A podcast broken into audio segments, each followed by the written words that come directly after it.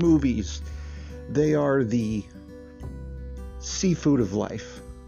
Unless you're allergic to seafood, in which case you would die from movies, which I hope that would never happen.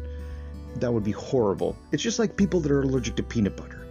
I can't imagine a life like that ever. That would be terrible. That would be just, it would end my world. But again, if you're allergic to peanut butter, you're cool, man. I mean, that's the way it is. You're born that way.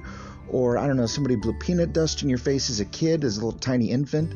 My point is, movies, if you love movies like I do, are instrumental in our lives. That being said, this is not one of those super serious movie podcasts. I'm going to choose random movies and and I'm going to talk about them. We'll figure it out. Uh, yeah.